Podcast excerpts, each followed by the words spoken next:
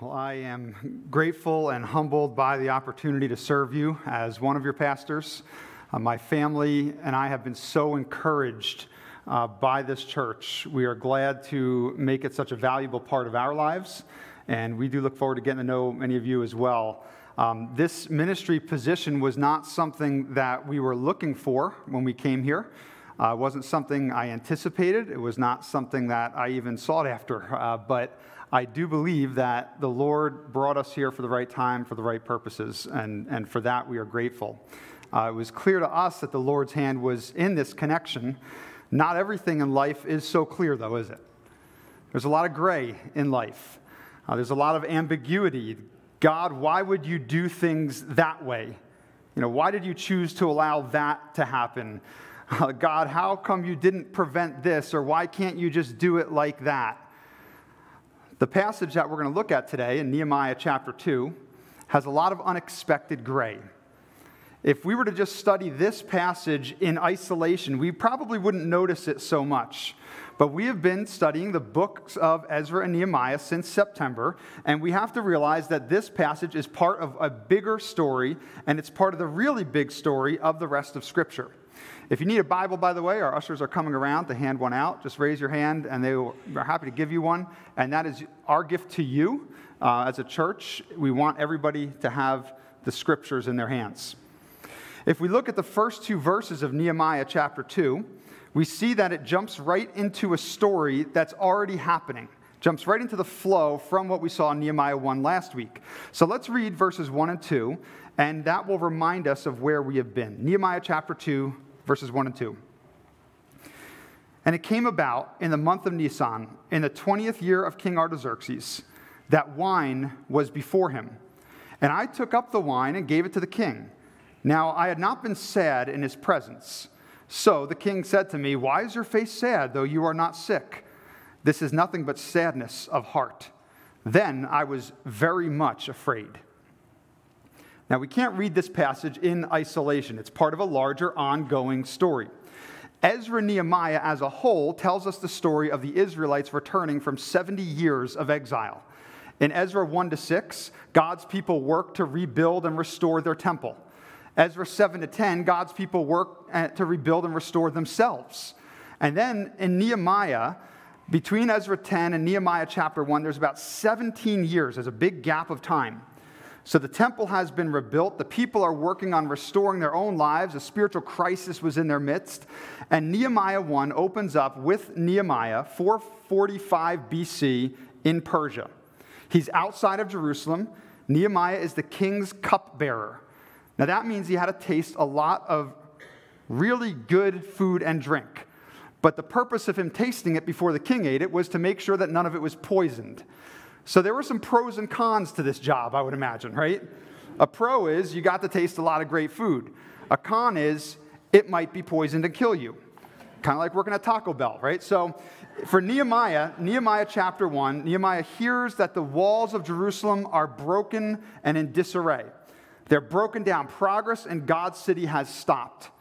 The situation is especially difficult for Nehemiah because, according to Ezra 4, it was during the reign of King Artaxerxes that the progress on the wall stopped. Now, King Artaxerxes is the king for whom Nehemiah serves as cupbearer. It's kind of like finding out that your boss just petitioned the city council to deny your own church the right to repair their building. It's awkward, it's difficult, it's potentially a dangerous situation for your job if you were to bring anything up and ask them to, to stop. Now, Nehemiah is heartbroken over this. He weeps and he fasts and he, he prays that God would change the situation. He, he knows that the people's sin have led them to this place, and he asks God mercy upon them. That's all Nehemiah chapter 1. So, chapter 2 picks up four months after Nehemiah 1. Nehemiah hears about Jerusalem's walls. It's the month of Nisan, it's spring, April. It's time for after winter parties in the king's court. And the text says that Nehemiah waits until the king had the wine before him. In other words, the king has been drinking. Maybe he's in a party. And down in verse 6, we're going to find out that his wife was with him. Maybe that suggests that they're partying together. And you know the old saying every party has a pooper, and that's why we invited Nehemiah, right? Nehemiah is the party pooper. He's walking around with a sad face. He's not sick, but he's kind of a downer. You know, he's no fun. Now, in today's world, he would just be labeled a killjoy, and we don't invite him to the next party. That's how it goes. But if you were the king's cupbearer, you were expected to not bring down the mood of the party. You had to elevate yourself and match whatever mood was around you. Too much moping in the king's court could actually get you killed. That's why when the king notices Nehemiah's sadness, Nehemiah tells us, Then I was very much afraid. He's afraid because the king could decide that he's ruining the party and say, Off with his head, and Nehemiah's job and life are over. So Nehemiah takes this opportunity to make his big request. The king has wine before him. Nehemiah's got to shoot his shot sometime, and now is the time. So, verse 3, he says, I said to the king, Let the king live forever. Why should my face not be sad when the city, the place of my father's tombs, lies desolate and its gates have been consumed by fire? Now, what we're going to see here is that Nehemiah is a master diplomat. Notice he starts off with the line, Let the king live forever. That ought to make Artaxerxes happy. Butter him up a little bit to start with. Then he tells Artaxerxes what's up, but notice how he never directly mentions Jerusalem. Never says the city's name. He doesn't say Jerusalem's walls are broken down. Instead, he says, Listen, I'm brokenhearted because the place of my ancestors is in ruin. Its gates are destroyed. The, the city is in ruins. If he comes right out and says Jerusalem's walls are broken, Artaxerxes might be inclined to not help because Artaxerxes was the one that stopped the walls from being built. So Nehemiah very carefully draws Artaxerxes in. He's kind of like a politician here in this sense. Now, the king, he's no dummy. He knows a request is coming. Verse 4, the beginning of it, he says, Then the king said to me, What would you request? And before answering him, Nehemiah says in the last half of verse 4, So I prayed to the God of heaven. A quick little prayer. Last week, we studied a long prayer, Nehemiah 1, a rich, heartfelt prayer, a, a, prayer saturated with biblical language. We saw a prayer like that again in, in Ezra chapter 9, deep and, and rich and full of theology, full of meaning. Nehemiah can pray the long prayers, but he also knows when to throw up a quickie before the Lord. And both of those kinds of prayers are needed in a Christian's life, aren't they? You've got to pray the long prayers sometimes. Deeply consider rich theology. Pray scripture back to God. Spend a long time on your knees before the Lord. But sometimes when your boss unexpectedly calls you into his office, or when you, you have to talk to your kids about something very difficult, or when you're caught in an unexpected, dangerous situation, or whatever it might be, sometimes the quick one liner is what is needed Lord, help me. Sometimes that's all that's needed. The Lord knows your heart. The Lord knows the situation. The Lord knows that you need his help. Lord, help me. So after this quick prayer, Nehemiah makes his bold request. And again, he's very diplomatic in his speech. He's, he's a bit of a politician. He says in verse 5 I said to the king, If it please the king, and if your servant has found favor before you, send me to Judah, to the city of my father's tombs, that I may rebuild it. Now, once again, he never comes right out and says Jerusalem. He says it, but he doesn't quite say it, right?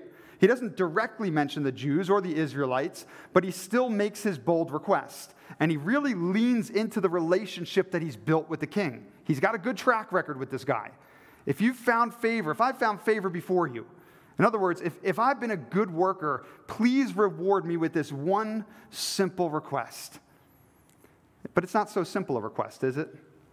We're going to see that in a minute. Here's how the king responds, though, right away. Verse 6 Then the king said to me, the queen sitting beside him, How long will your journey be?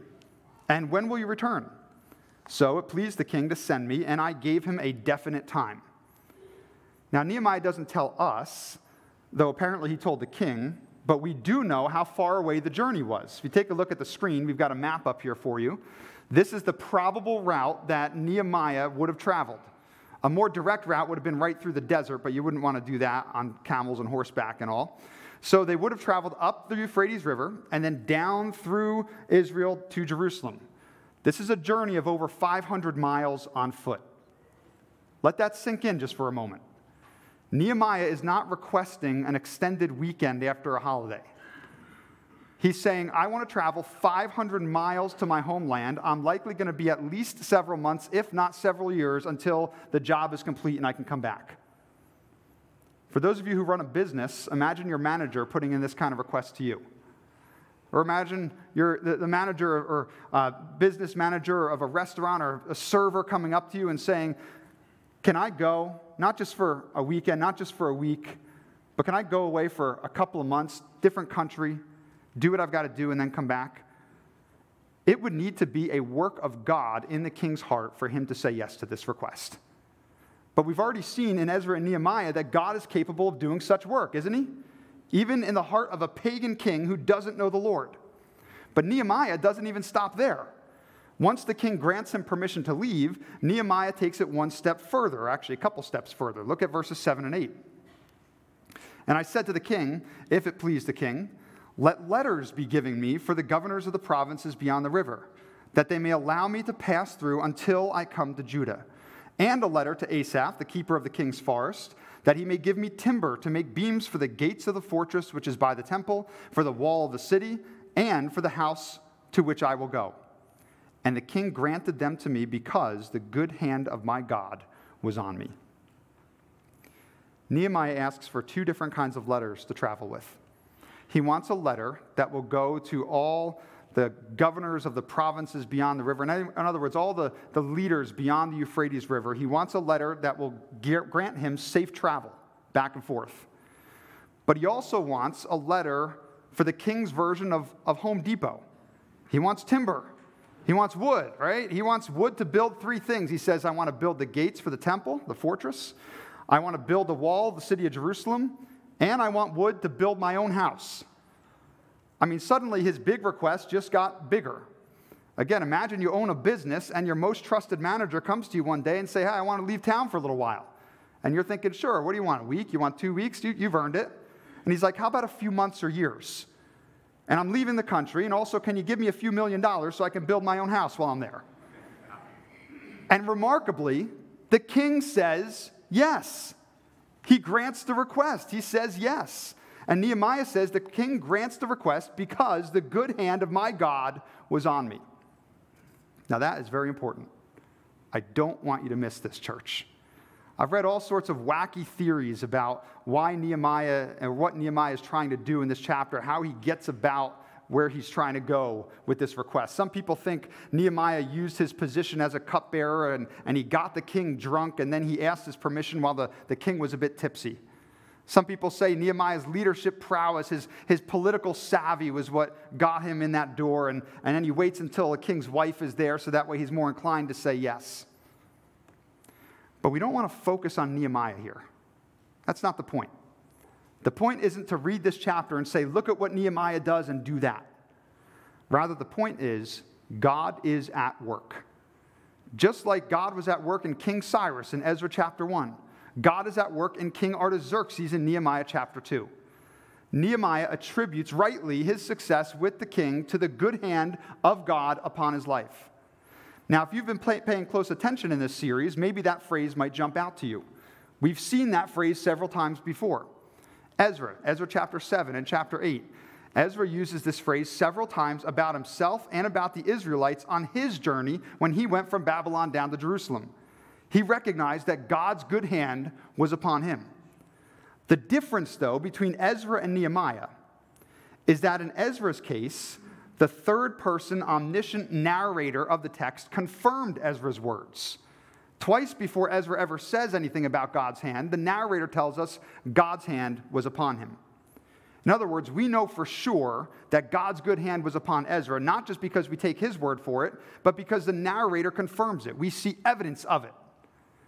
With Nehemiah, there's a subtle little difference, though. Nehemiah says it about himself, but we never hear any collaboration from the narrator of the text.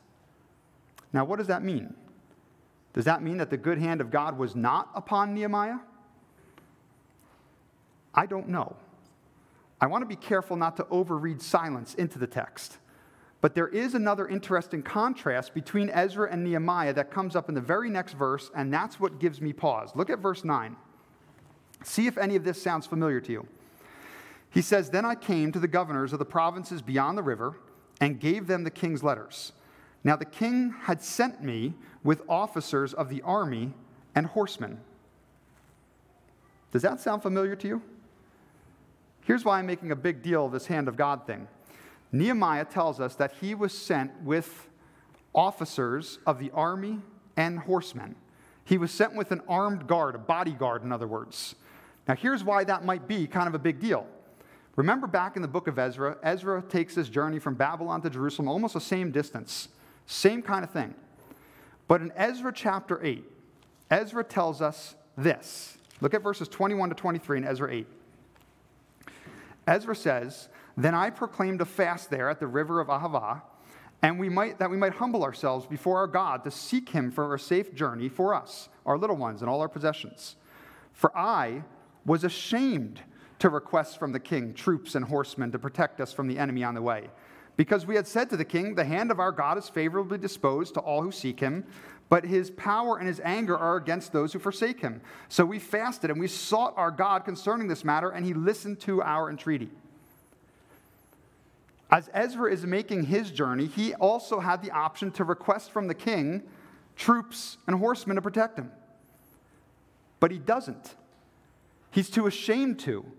He's too ashamed to because he just got t- done telling the king, God's good hand is upon us, and therefore we don't need that kind of protection. God is our protection. And when we saw that passage, we meditated on it, we, we heard it preached. We all said, Wow, what faith Ezra had, right? What godliness, what a great display of trust. And then what does Nehemiah do? Nehemiah says, The hand of God is upon me. But then he takes the king's army and guard and officers and horsemen. If we're going to praise Ezra for his faith in God by rejecting the bodyguard, well, what do we say about Nehemiah who accepts the bodyguard? And the answer is, I'm not quite sure. The text doesn't come out and tell us that Nehemiah asked for this or that he was, he was doing something wrong by taking it. Certainly, the king agrees to send him and support him, so all of it seems to indicate that God's good hand was upon him. But some of Nehemiah's actions seem to me to be directly contrary to Ezra's actions. Now, again, I'm not sure that we're supposed to say Nehemiah did something wrong here. But the contrast with Ezra might also encourage us to say, I'm not so sure Nehemiah is doing it the right way. There's some ambiguity in Nehemiah's leadership and his actions. There's a lot of gray here, in other words. I'm not going to try to solve the problem of Nehemiah just yet. Let's read on a little bit more, see if that clarifies anything or if it continues to muddy the waters. But before we get to more of Nehemiah, the text introduces the bad guys in the story. Look at Nehemiah chapter 2, verse 10. When Sanballat the Horonite and Tobiah the Ammonite official heard about it, it was very displeasing to them that someone had come to seek the welfare of the sons of Israel. This sets up the villains of the story Sanballat the Horonite and Tobiah the Ammonite. If you take a look at another map on the screen, you can see where these guys were located. They were from nations outside of Israel, and they were not happy that Nehemiah plans to do good for Israel. In fact, the original text of Hebrew is very emphatically worded here. It literally reads, and it was evil to them, a great evil that someone had come to seek the good of the sons of Israel. To them, Nehemiah was doing great evil, even though he was attempting to do great good. They looked at what was good and they called it evil. It's pretty clear these guys are the bad guys. They are on the side of evil. Anyone who calls good evil is not a friend of the church. Anyone who looks at what the church or what Christians are doing and calls that sin, that person is not on the right side of history. It's true for their day and it's true for our day as well. I don't need to spend a whole lot of time convincing you of the abhorrent practices of our culture or pointing out how so many people are labeling good what we know is evil and calling evil what we believe is good.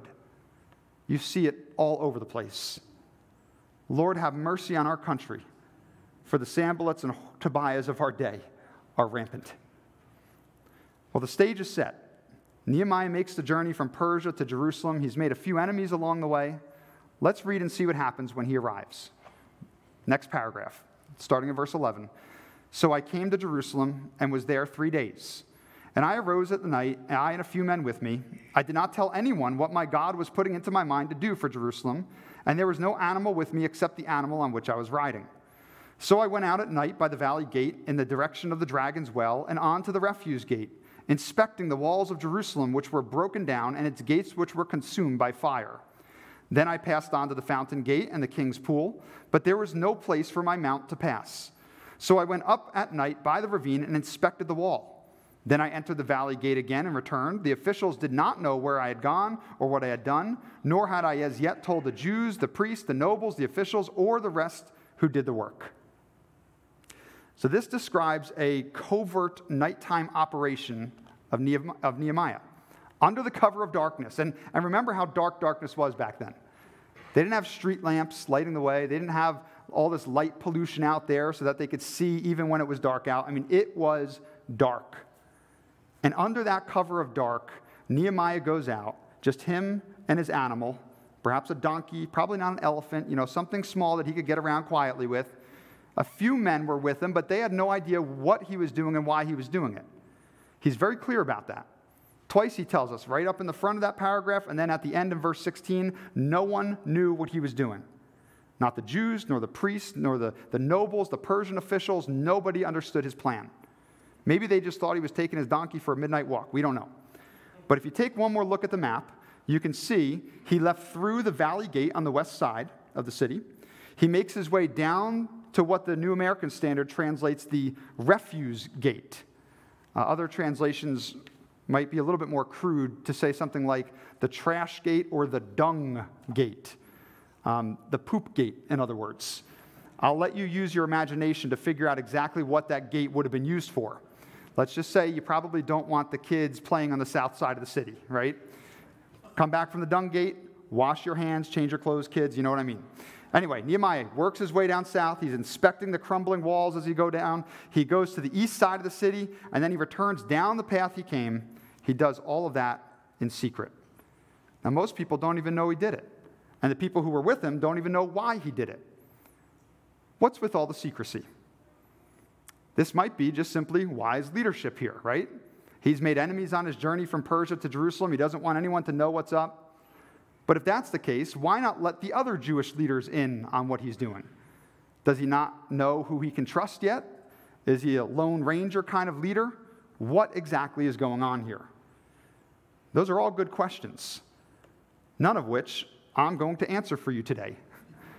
I can't answer it because the text doesn't answer it. That's part of the ambiguity of Nehemiah. It's part of the gray in this text. But again, the gray is okay today because the point is not do what Nehemiah does. The point is not to compile a list of all the, the great leadership principles from Nehemiah and encourage you to obey them. This is not a how to manual on how to build a church building. What we see here is how God sovereignly accomplishes his purposes despite the gray areas of our life. If you've been to any church for any time, I am sure that you can look back and you can say, you know, if I were in leadership, I'm not so sure I would have done it exactly the way that they did it. Maybe you look back and you say, I'm not so sure so and so always led in the best kind of way. Now, you might be right or wrong about these things. I don't know. I haven't been along long enough here to, to even know all the history of the decisions and all that. I'm not commenting on any particular leader in this church at all. But what I'm saying is, when we look back and we see gray in our church and in our leaders, what's remarkable to me is how God works despite those nebulous areas of our life. Praise God for his faithfulness. I worked for a long time in a church whose leadership structure was simply unbiblical. It was ungodly in, in many ways in some of the things that they did. And what was amazing to me was that when I look back at that church's history and see that God still worked, not because of their leadership, but perhaps sometimes despite their leadership. That's the faithfulness of the God that we serve. There are very few Ezras in leadership. When I look at Ezra, uh, he is a very black and white kind of guy. He, very few guys that we can look at in Scripture and say, we agree with just about everything that this person did. His leadership was unambiguous. He led with great motives. He led towards the Lord. There are very few Sanballats and, and Tobiahs in leadership. There are a few, but there aren't many. There aren't many who we look at and say, man, that person was pure evil. That person clearly had the wrong motives. That person called right wrong and wrong right. Most leaders, I would suspect, are more like Nehemiah. They're gray, sometimes a little bit ambiguous, imperfect, in other words. But that's the joy of having a perfect, good, sovereign God. God accomplishes his purpose even using imperfect vessels like me and you. Praise God for that. I think as we go throughout the book of Nehemiah, you're going to see this gray more clearly. There are hints of it here and there, just hints of it in chapter 2, but then it gets greater as you go. And as we go, we're definitely going to see cracks in Nehemiah's armor, more cracks than we saw in Ezra. Well, that's why we don't worship Nehemiah. We worship Jesus. We worship God. We worship a perfect leader who has made all the right decisions in the right way every time. You know what that tells me? I'm one of your pastors now but I am not your Savior. I won't lead you perfectly. I'll try, I'll do my best, but I will fail you at times to be just like Jesus. That's why you should not put your hopes in Pastor Brian. Pastor Austin is a great guy. Really enjoyed getting to know him too. The only gray I see in his life so far is his style of clothing. And that's moral, moral ambiguity right there, right? But Pastor Austin is not Jesus. As great of a leader as he will be, God will accomplish his purposes in Riverstone despite Pastor Austin, not because of him. The same goes for Pastor Jeremy and Pastor Tom and any other pastors that you'll ever have. We are not Christ. We are not your Savior. But God will do a work in and through us anyway. That's the faithfulness of our God. God used Nehemiah, a, a gray, ambiguous kind of leader, to rebuild those walls.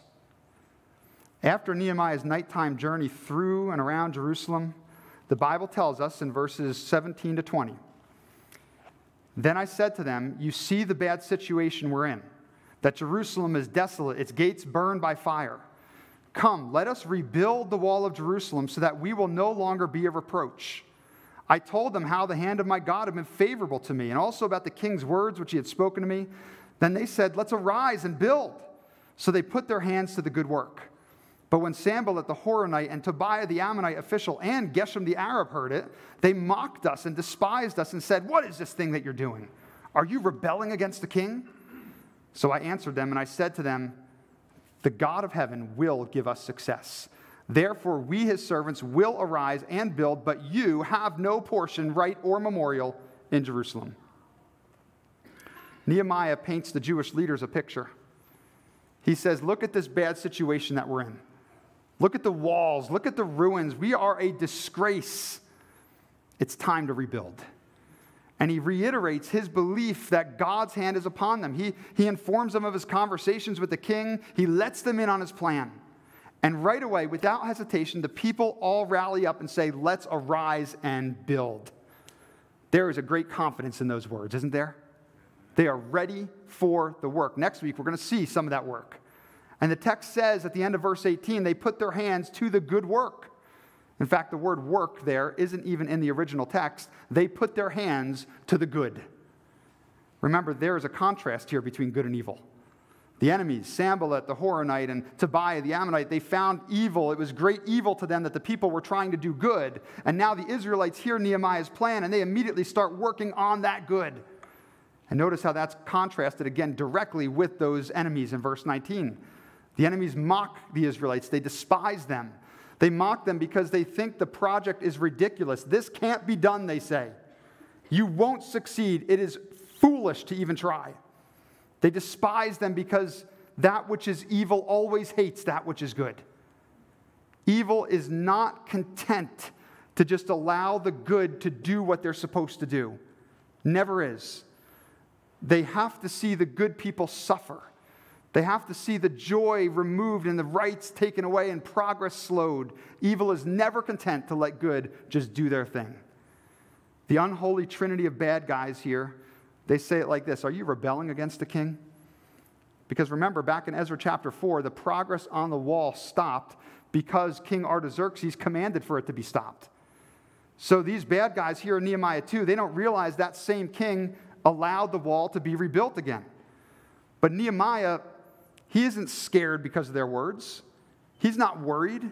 Say what you will about Nehemiah's leadership, he is decisive and abrasive. He's probably from New Jersey. He gets the job done, right? The God of heaven will give us success, he says. Therefore, we, his servants, will arise and build. There's confidence there. You have no portion, you have no right, you have no memorial in Jerusalem. There's no gray in that. He knows what's up. Past, present, and future, you have no stake in this claim. Nehemiah states it in no uncertain terms God will bless this project until it's finished, and you have nothing to do with it. How do you think that's going to sit with the enemies? We're going to have to wait a few more weeks till we hear back from these three knuckleheads. But what's clear is that Nehemiah and the people resolve to build those walls. They commit to doing the right thing. Nehemiah, by the power of God's hand, is granted permission by the pagan king to travel hundreds of miles with a lot of money, a lot of resources to rebuild the wall that that same pagan king originally ordered not to be built. That's God's hand at work. Doesn't matter what we think about Nehemiah's leadership. That's not the point. What we see here in this chapter can only be attributed to the work of God through his people. God sovereignly accomplishes his purposes despite those gray areas of life. Now, that fact makes me think through a couple helpful truths for our lives. The fact that God sovereignly accomplishes his purposes despite the gray areas of life tells me that when I fail and when I mess up, and I do fail and I do mess up, just ask my wife, she'll tell you. It does not mean that God can no longer use me for his kingdom. Don't get me wrong. When we sin, that can severely hinder God's work. I'm not saying that sin has no consequence in life. That's not what I'm saying. But when you think of the greatest failure of your life, please realize that God uses imperfect people like you all the time. All the time. That's what the gospel is all about.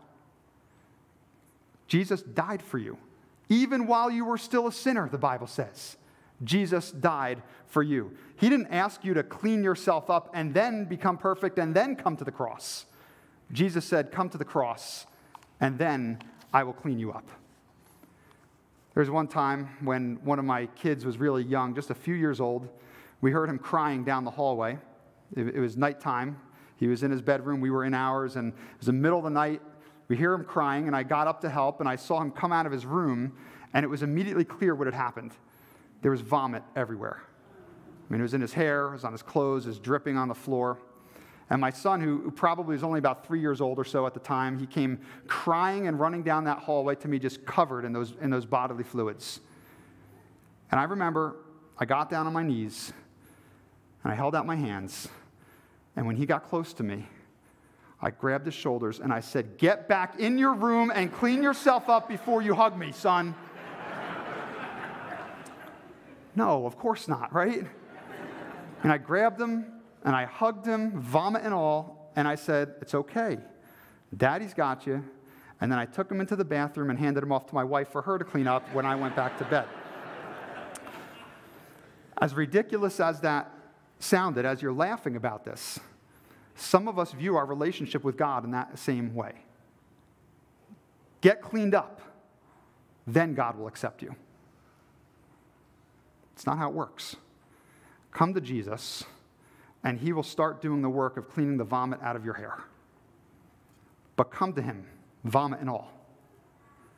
We think first I need to get really holy, then I can share Jesus with some people. First I need to figure out all the answers, and then I could be a better witness.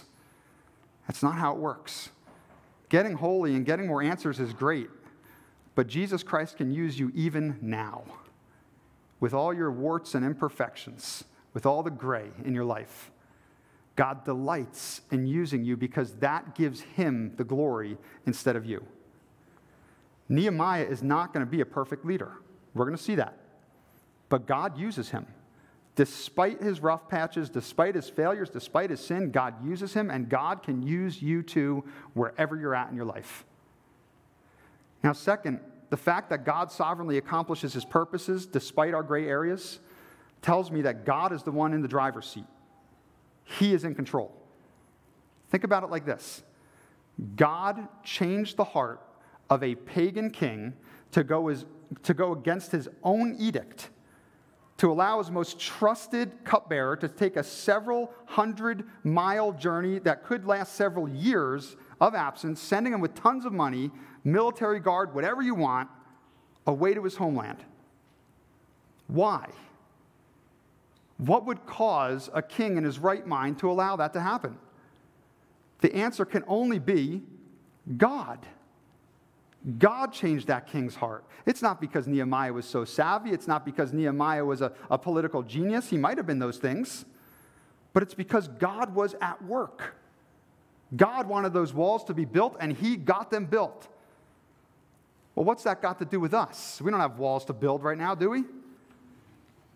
If God desires to accomplish something in your life, He will do it despite the obstacles that stand in your way. Sometimes we are going to feel like all the cards are stacked up against us. How am I going to go on this mission trip with my, my boss breathing down my neck all the time and my bank account now in just double digits and my health issues and all that? If God wants you to go, He will make a way for you to go. Step out in faith and see what God will do through you. We might need to be bolder in our requests and our prayers. We might need to have a deeper trust in God. But if God desires to bless us, no human effort can stop him. God sovereignly accomplishes his purposes. Praise him. Let's close our service this morning with a prayer, asking God to do a work through Riverstone Church in the coming years ahead. Let's pray. God, I would ask that through your sovereign goodness, that you would help us to accomplish great things on your behalf. Lord, you delight in using imperfect vessels like me, like the others on our staff, like the others in our church, to accomplish what you desire to be accomplished here.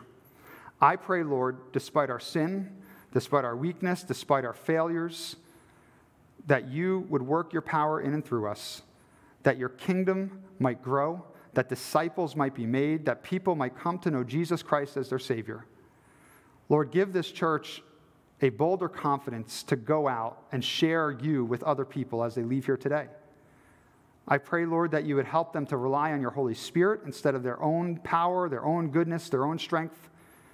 And Lord, may we continually reflect on that beautiful gospel which has saved us that Christ has died for our sins, that you've risen again and you've done that while we were still sinners.